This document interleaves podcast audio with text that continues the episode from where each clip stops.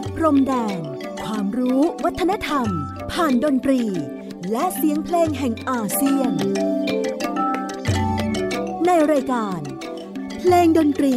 วิถีอาเซียน อาเซียนมิวสิกเวส Terima kasih saudara Ya mulia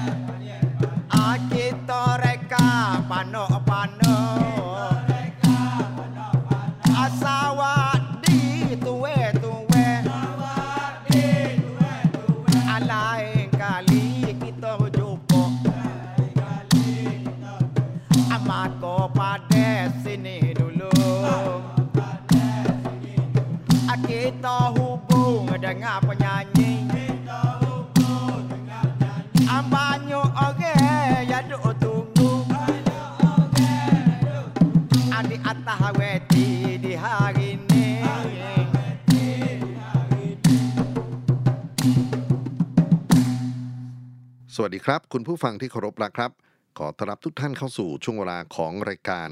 เพลงดนตรี วิถีอาเซียนอาเซียนมิวสิกเวสออกอากาศทางไทย PBS Podcast w w w t h a i PBS Podcast com ผมอนันต์คงจากคณะดุเรียงศาสตร์ มหาวิทยาลัยศิลปากร มาพบปะกับทุกท่านเป็นประจำผ่านเรื่องราวของเสียงเพลงเสียงดนตรีที่เดินทางมาจากภูมิภาคเอเชียตะวันออกเฉียงใต้ หรือดินแดนที่เราสมมุติเรียกกันว่า ประชาคมอาเซียน ดินแดนที่มีความหลากหลายมหัศจรรย์ในทุกมิติ ไม่ว่าจะเป็นผู้คนชาติพันธุ์ ภาษา สังคม เศรษฐกิจ เทคโนโลยี การเมือง ความเชื่อ ศาสนา และในความแตกต่างหลากหลายนั้น เราสามารถที่จะเรียนรู้การอยู่ร่วมกันอย่างสันติได้ครับ เริ่มต้นโหมโรงวันนี้ด้วยเสียงกรองรมนาเร้าใจ มีเสียงขับร้อง เสียงปรบมือเป็นจังหวะ และถ้าท่านฟังในแบบตาทิพย์ก็จะเห็นการเคลื่อนไหวของบรรดาเหล่านักร้องคอรัสนะครับในแทร็กที่เริ่มต้นวันนี้ นี่คือเสียงจากศิลปินดิเกฮูลูปัตตานีครับ วันนี้เราใช้งานบันทึกเสียงคณะยูโซบ่อทอง ซึ่งถือว่าเป็นศิลปินคนสำคัญคนหนึ่งของวงการศิลปะการแสดงพื้นบ้านภาคใต้ตอนล่างของประเทศไทยนะครับ ถึงจะกรรมไปเมื่อ 2562 โดยถือว่าเป็นความสูญเสียครั้งใหญ่ของวงการเพลงพื้นบ้านภาคใต้ ในช่วงใกล้ ๆ นั้นก็มีศิลปินดิเกฮูลู ที่ถือว่าเป็นคนสำคัญได้รับการยกย่องจากทางกรมส่งเสริมวัฒนธรรมกระทรวงวัฒนธรรมให้เป็นศิลปินแห่งชาติ ก็คือคุณมายาหาถึงจะกำไปด้วยนะครับ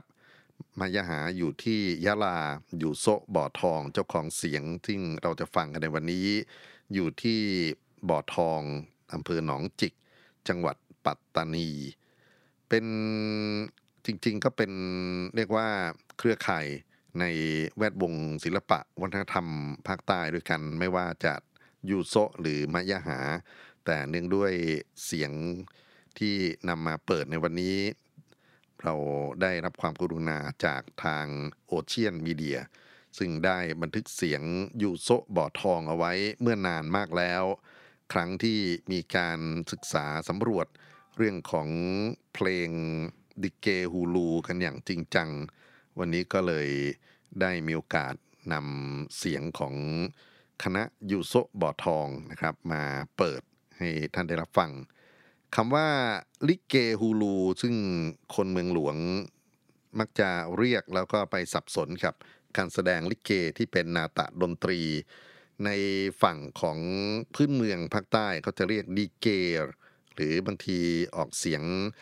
ตามอย่างพวกอาหรับว่าสกิลนะฮะ ออกเสียงตัวเซในตอนต้นค่อนข้างจะชัดเจนมากๆ แล้วก็มีการแสดงที่ถือว่าเป็นเครือญาติกันอย่างยิ่งในภาคเหนือของประเทศมาเลเซีย โดยเฉพาะในเขตของกลันตันเปอร์ลิสนะครับ ที่เรียกกันว่าดิเกรบารัต barat แปลว่าตะวันตกนะครับ แล้วก็เป็น การพูดถึง location ของตัวกาลันตันที่เป็นตะวันตกเฉียงเหนือของประเทศมาเลเซียเขา ส่วนทางฝั่งเรานะครับก็เป็นดิเกฮูลูซึ่งหมายถึงการแสดงทางใต้นะครับ แล้วก็ถิ่นฐานของดิเกฮูรูนั้นก็มีการถกเถียงกันอยู่ว่า เริ่มต้นจากฝั่งไหนกันแน่ แต่ก็ต้องเรียนว่าในสมัยที่ไม่มีเส้นขั้นพรมแดนที่ชัดเจน แม้กระทั่งถึงจะมียุคสมัยอาณานิคมแบ่งแยกส่วนที่เป็นดินแดน แต่ว่าเรื่องของวัฒนธรรมก็มีการเลื่อนไหลกันไปกันมา ระหว่างคนในประเทศไทยเรานะครับ ในดินแดนสยาม ซึ่งก็ต้องบอกว่าเราก็ไปถือครอง เมืองอย่างปัตตานีเนี่ยนะครับเข้ามาเป็นส่วนหนึ่งของสยามเนี่ยกับในฝั่งของมาเลเซียตอนเหนือนะครับ การละเล่นที่จะฟังในวันนี้ได้รับอิทธิพลมาจากศิลปะการแสดงของกลุ่มพี่น้องอาหรับนะฮะเป็นมุสลิมที่มาจากฝั่งของตะวันออกกลาง แล้วก็มีการละเล่นใน เชิงบทกวีสวดสรรเสริญพระผู้เป็นเจ้า มีการใช้กลองซึ่งได้ถูกระบุไว้ในพระคัมภีร์กาอัลกุรอานนะครับ ซึ่งก็เป็นกลองรัมนา ซึ่งจะมีชื่อเรียกในท้องที่ต่างๆ แตกต่างกันไป เช่นที่เราจะฟังในวันนี้เขาเรียกกันว่าบานอนะครับนี่อยู่สอง สองขนาดด้วยกัน บานอใหญ่เขาเรียกว่าบานออีบู อีบูแปลว่าแม่นะครับ ส่วนบานอขนาดเล็กเรียกว่าบานออันเนาะหรือบานออันนัก แปลว่าลูกนะครับ ก็มีนัมนาขนาดใหญ่และขนาดเล็กบรรเลงสอดสลับกัน มีมาราคัสนะฮะอันนี้ก็เป็นลักษณะของเครื่องดนตรีลาติน ซึ่งก็เข้ามาช่วยเสริมสีสัน มี กลับมีชิงนะครับ ซึ่งเป็นเครื่องดนตรีพื้นเมือง แต่ที่น่าสนใจคือมีคล้องโมงหรือคล้องหุย ซึ่งเป็นเรียกว่าสปิริตของเซาท์อีสเอเชียนะครับเข้ามาผสมผสานในการเล่นสรรเสริญ พระอัลเลาะห์พระนบีมูฮัมหมัดด้วย ต้องไม่ลืมนะครับว่าในดินแดนอุตสาคเนดินแดนเซาท์อีสเอเชียเราเนี่ยนะครับ เรื่องของกองชาม culture เรื่องของวัฒนธรรมการสร้างคลองนั้นเป็นเรื่องยิ่งใหญ่มาก ๆ โดยเฉพาะในยุคสมัยที่เรียกว่าสำริดนะครับคลองก็เป็นส่วนหนึ่งของมรดกวัฒนธรรมสำริดแล้วก็มีการพัฒนาขึ้นเป็นวงดนตรีอันยิ่งใหญ่มากๆนะฮะที่เรียกกันว่ากามเมลัน ในฝั่งของการละเล่นพื้นบ้านของคนมุสลิม ทางตอนใต้ของประเทศไทย หรือตอนบนของมาเลเซียนะครับคลองนั้นก็เป็นทั้งเรื่องของความเชื่อ ไปจนถึงเสียงสัญลักษณ์ของคนเซาท์อีสเอเชีย ซึ่งพอมาผนวกกันกับเสียงของบานอหรือรัมนา ก็ถือว่ามีเอกลักษณ์ที่สำคัญนะครับฮูลูเป็นการละเล่นการแสดงที่เรียกว่าอยู่ใน สายเลือดของคนภาคใต้ตอนล่างก็ว่าได้นะครับ ในช่วงอดีตนั้นอาจจะเป็นการละเล่นที่เป็นกึ่งศาสนพิธี แต่ในภายหลังหลังจากความนิยมในเรื่องของการแสดงบันเทิงชุมชนเนี่ยก็มีการขยายไปสู่วัยรุ่นนะฮะหลาย ๆ กลุ่มมารวมตัวกันเป็นคณะดิเกฮูลู โดยมีองค์ประกอบคือพ่อเพลงหรือต้นเสียงนะครับเป็นนักร้องนำแล้วก็มีลูกคู่นะครับ ซึ่งทำหน้าที่ทั้งร้องตาม รับร้อง ตีเครื่องจังหวะ ปรบมือ แล้วที่น่าสนใจคือการไร่ลำออกลีลา เรื่องของลีลาการเล่นลิเกฮูลูน่าสนใจนะครับ วันนี้ถึงว่าเราจะฟังเฉพาะ เสียงการขับร้องการบรรเลง แต่ก็อยากให้จินตนาการว่าเขามีการเคลื่อนไหวร่างกายกันเป็นระเบียบกันยังไงของกลุ่มลูกคู่นะครับ แล้วก็มีการแต่งตัวที่ค่อนข้างจะสวยงามนะฮะมีการใส่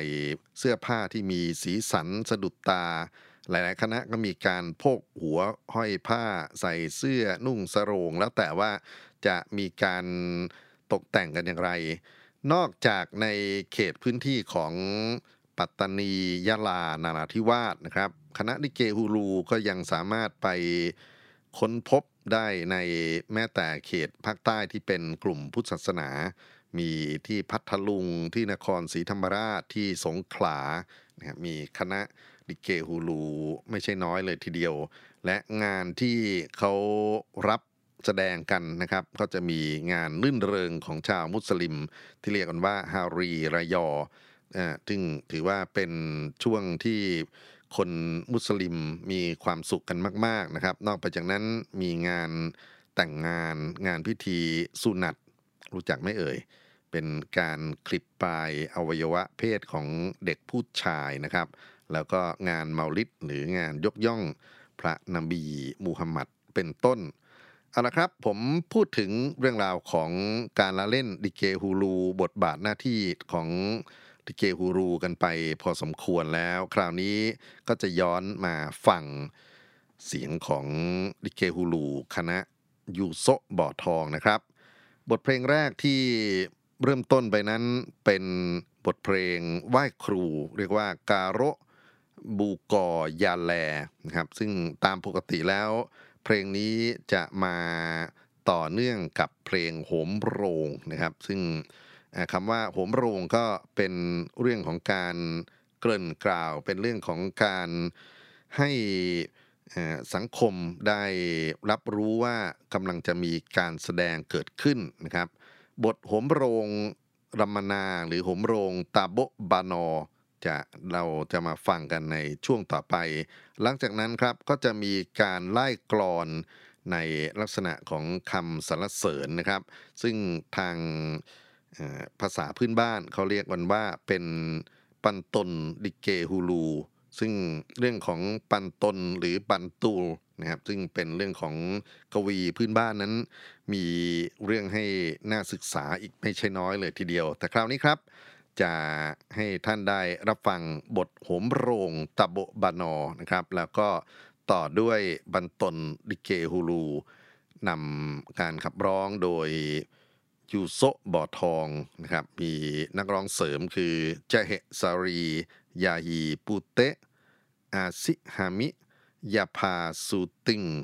ถ้าออกเสียงผิดต้องขออภัยด้วยนะครับ นักดนตรีรามนานั้นคือ อับดุลตอเลอาลี ชิงสาการิยะตาเยะ ลูกซัดหรือลูกแซกนะครับสการิยะอุมา แล้วก็โมงคือมาฮามะเปาซีตาซามาฉาบคืออารงวาซี่นะครับก็เป็นกลุ่มนักดนตรีที่ร่วมอยู่ในงานบันทึกเสียงทางโอเชียนมีเดียในช่วงที่ผ่านมาด้วย ขอเชิญรับฟังครับ โหมโรงตะโบบานอและ ปันตนดิเกฮูลูจากยูโซบ่อทองครับ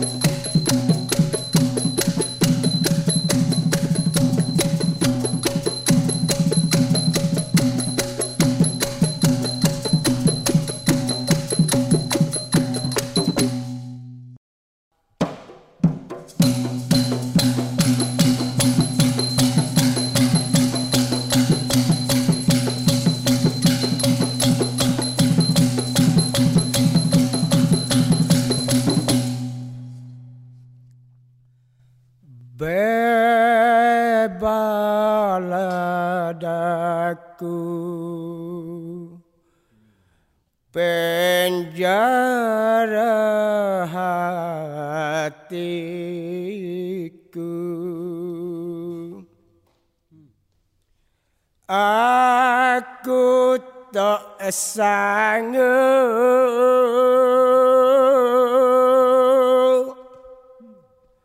Aku dibelenggu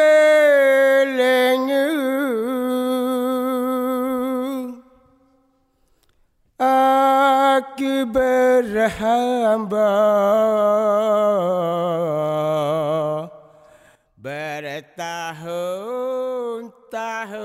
là mơ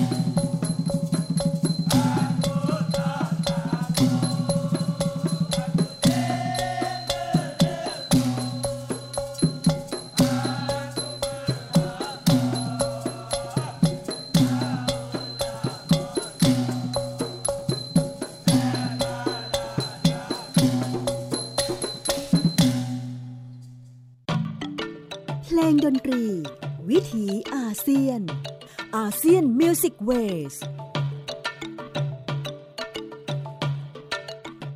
สองบทเพลงจากดิเคฮูลูคณะยูโซบ่อทองอำเภอหนองจิก จังหวัดปัตตานีครับ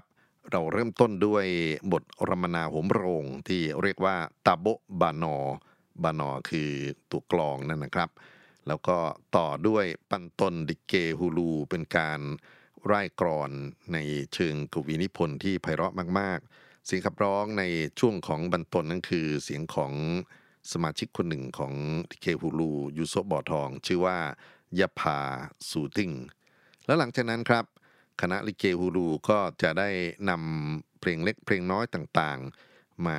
ขับร้องเป็นการร้องกรอนโต้ตอบกันบ้าง ถ้าเกิดว่ามีนักร้องนำมากกว่าหนึ่งคนนะครับ หรือบางทีก็เป็นเรื่องของการหยิบยกเอาส่วนใดส่วนหนึ่ง ของคำสอนที่ปรากฏอยู่ในคัมภีร์เรื่องเล่าที่เป็นเรื่องของบทสรรเสริญพระผู้เป็นเจ้านำมาขับร้องกัน สีสันของดิเคฮูลูก็หนีไม่พ้นการร้องของกลุ่มลูกคู่ พร้อมทั้งมีการไล่รำหรือการเคลื่อนไหวเป็นลีลาที่น่าดูน่าชมกันไปด้วยนะครับ เรื่องของครูยูโซหรือ ยูโซอุมาบ่อทองนั้นมีหนังสือหลายเล่มครับ ที่ได้เขียนดำลึกถึงท่านไว้ จริงๆก็น่าเสียดายนะ เพราะว่าเขาถึงกับคำไปก่อนช่วงที่จะได้ตำแหน่งที่ควรจะได้รับการยกย่องจากภาครัฐนั่นก็คือศิลปินแห่งชาตินะครับ ซึ่งที่ผ่านมาวงการดิเคฮูลูนั้นมีครูมะหามะบะลือแบ หรือมะยะหา เป็นศิลปินแห่งชาติเป็นหลักอยู่คนเดียวเท่านั้น ซึ่งก็ถึงกับกำไปในช่วงที่ผ่านมาด้วยนะครับก็เสียดายสำหรับยูโซบ่อทอง เพราะว่าทำงานในเรื่องของการเผยแพร่ไม่ใช่น้อยเลยทีเดียว แล้วก็เป็นครูเพลงที่อุทิศตนให้กับการถ่ายทอด ความรู้ในดิเกฮูลูให้กับคนรุ่นใหม่ มีความสามารถในการแต่งบทดิเก นำเรื่องราวของสังคม เรื่องราวของบ้านเมือง ธรรมชาติสิ่งแวดล้อม และที่ไม่พลาดก็คือเรื่องของหลักศาสนามาเล่าในรูปแบบของดิเกฮูลูให้น่าสนใจ สังคมไทยในช่วงที่คณะของยูโซบ่อทอง และคณะมายาหาอยังรุ่งเรืองอยู่นะครับ ก็ได้ใช้ดิเกฮูลูเป็นส่วนหนึ่งของ การประชาสัมพันธ์ไม่ว่าจะในเรื่องของการท่องเที่ยวไปจนถึงเรื่องของการเมืองท้องถิ่น แล้วก็การเมืองในระดับประเทศ ซึ่งในด้านของการสร้างความเคารพความไว้เนื้อเชื่อใจ การได้รับการนับถือของสังคมไทย ถือว่าพวกคณะดิเกฮูลูนั้นเป็นด่านหน้าที่สำคัญนะครับ ที่ทำให้เรื่องของ ความขัดแย้งทางชาติพันธุ์ เรื่องของอคติ ได้สูญสลายหายไป หรือละลายมันออกไปก็ตามที แล้วก็การไปเป็นทูตวัฒนธรรม ข้ามเขตแดนจากฝั่งของปัตตานียะลานาริวาสเนี่ยไปที่ประเทศมาเลเซียบ่อยๆ ครั้ง ก็ทำให้ฝั่งของมาเลเซียนั้นก็มีความนับถือนะครับมีความ ชื่นชมในความเก่งของศิลปินในฝั่งไทย เอาละครับ คราวนี้จะมาฟังบทเพลงที่มีลักษณะเป็นกรอนพื้นบ้านนะครับ ซึ่งยูโซบ่อทองก็ได้ถ่ายทอดให้งานบันทึกเสียงของทางโอเชียนมีเดียเขาไว้อยู่สองสาเพลงซึ่งผมอยากจะนำมาเปิดให้ฟังต่อเนื่อง เราจะเริ่มต้นด้วยเพลงเมาะบางา ครับเป็นเพลงพื้นบ้านเพราะๆซึ่งจะร้องนำโดยเจเฮสรี หรือมะปาดิโยนะครับ แล้วก็จะต่อด้วยยูวาปาตีมีนักร้องอีกคนหนึ่งคือยาลีกาแยร้องคู่กับอาซิฮามิ และก็เราจะไปฟังฮูเยรีดีดูรงปาคี ออกเสียงยากนิดหนึ่งนะครับ เป็นลักษณะของกรอนแสดงภูมิปัญญา มารับฟังกันครับ ต่อเนื่อง 3 เพลง 3 ลีลา ดิเกฮูลู คณะยูโซบ่อทอง ปัตตานี ขอเชิญรับฟังครับ Omo banga bapa lamu murung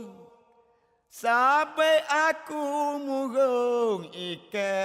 latok timur Ike ike yeah.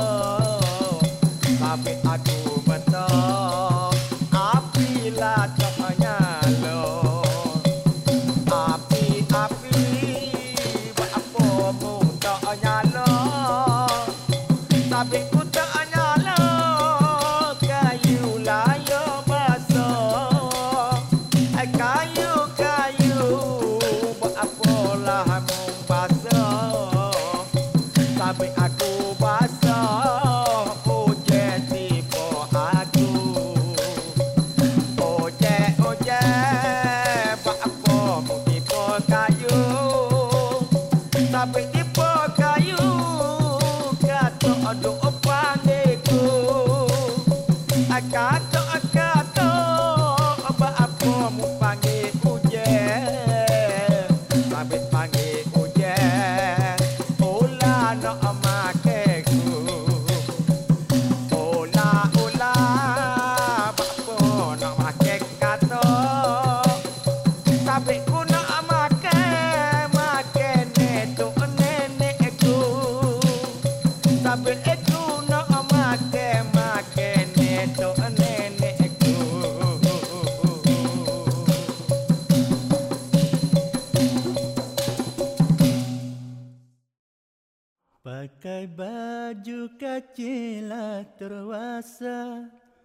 Pakai mari babalah Melaka. Dia saya rusaklah benasa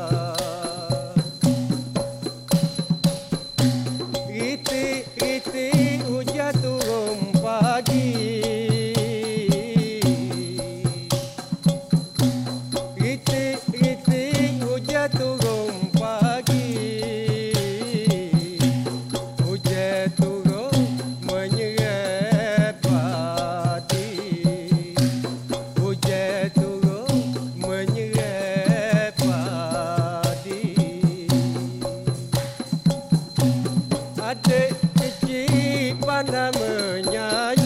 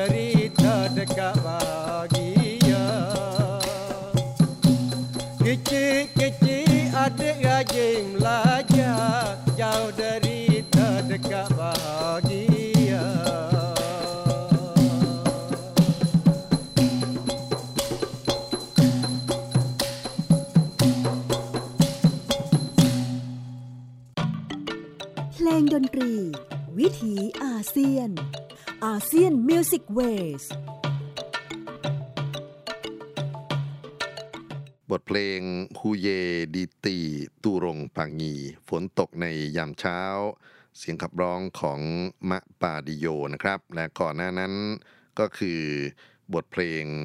ยูวาปาตีและเพลงเมาะบางงาทั้งสามเพลงนี้มาจากการบันทึกเสียงดิเกฮูลู คณะยูโซบ่อทองจากอำเภอหนองจิก จังหวัดปัตตานียูโซบ่อทองหรือยูโซอุมา ถือว่าเป็นคนสำคัญคนหนึ่งในแวดวงศิลปะการแสดงพื้นเมืองภาคใต้นะครับ ซึ่งมีความรู้ในเรื่องของดิเกฮูลูอย่างลึกซึ้งมากๆ แล้วก็ทำหน้าที่ทั้งเป็นศิลปินเป็นครูนะครับที่ถ่ายทอดความรู้ให้กับเด็กรุ่นใหม่ เกี่ยวกับเรื่องของการละเล่นที่เป็นดิเกฮูลู บ่อทองนั้นเป็นทั้งสมญานามของยูโซะนะครับ ซึ่งเขาไปอาศัยอยู่ที่ตำบลบ่อทองอำเภอหนองจิก จังหวัดปัตตานี แล้วก็ถือว่าเป็นบ่อของความรู้ที่ยิ่งใหญ่นะครับเนี่ยมีนักศึกษา มีนักวิจัยที่ไปค้นคว้าเกี่ยวกับเรื่องของดิเกฮูลูในท้องถิ่น 3 จังหวัดภาคใต้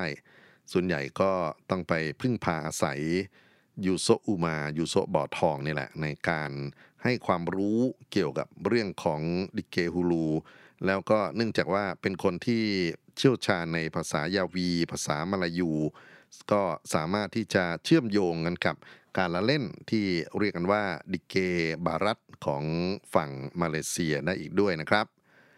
วันนี้เราได้ฟังตัวอย่างของ งานดิเกที่ถือว่าเป็น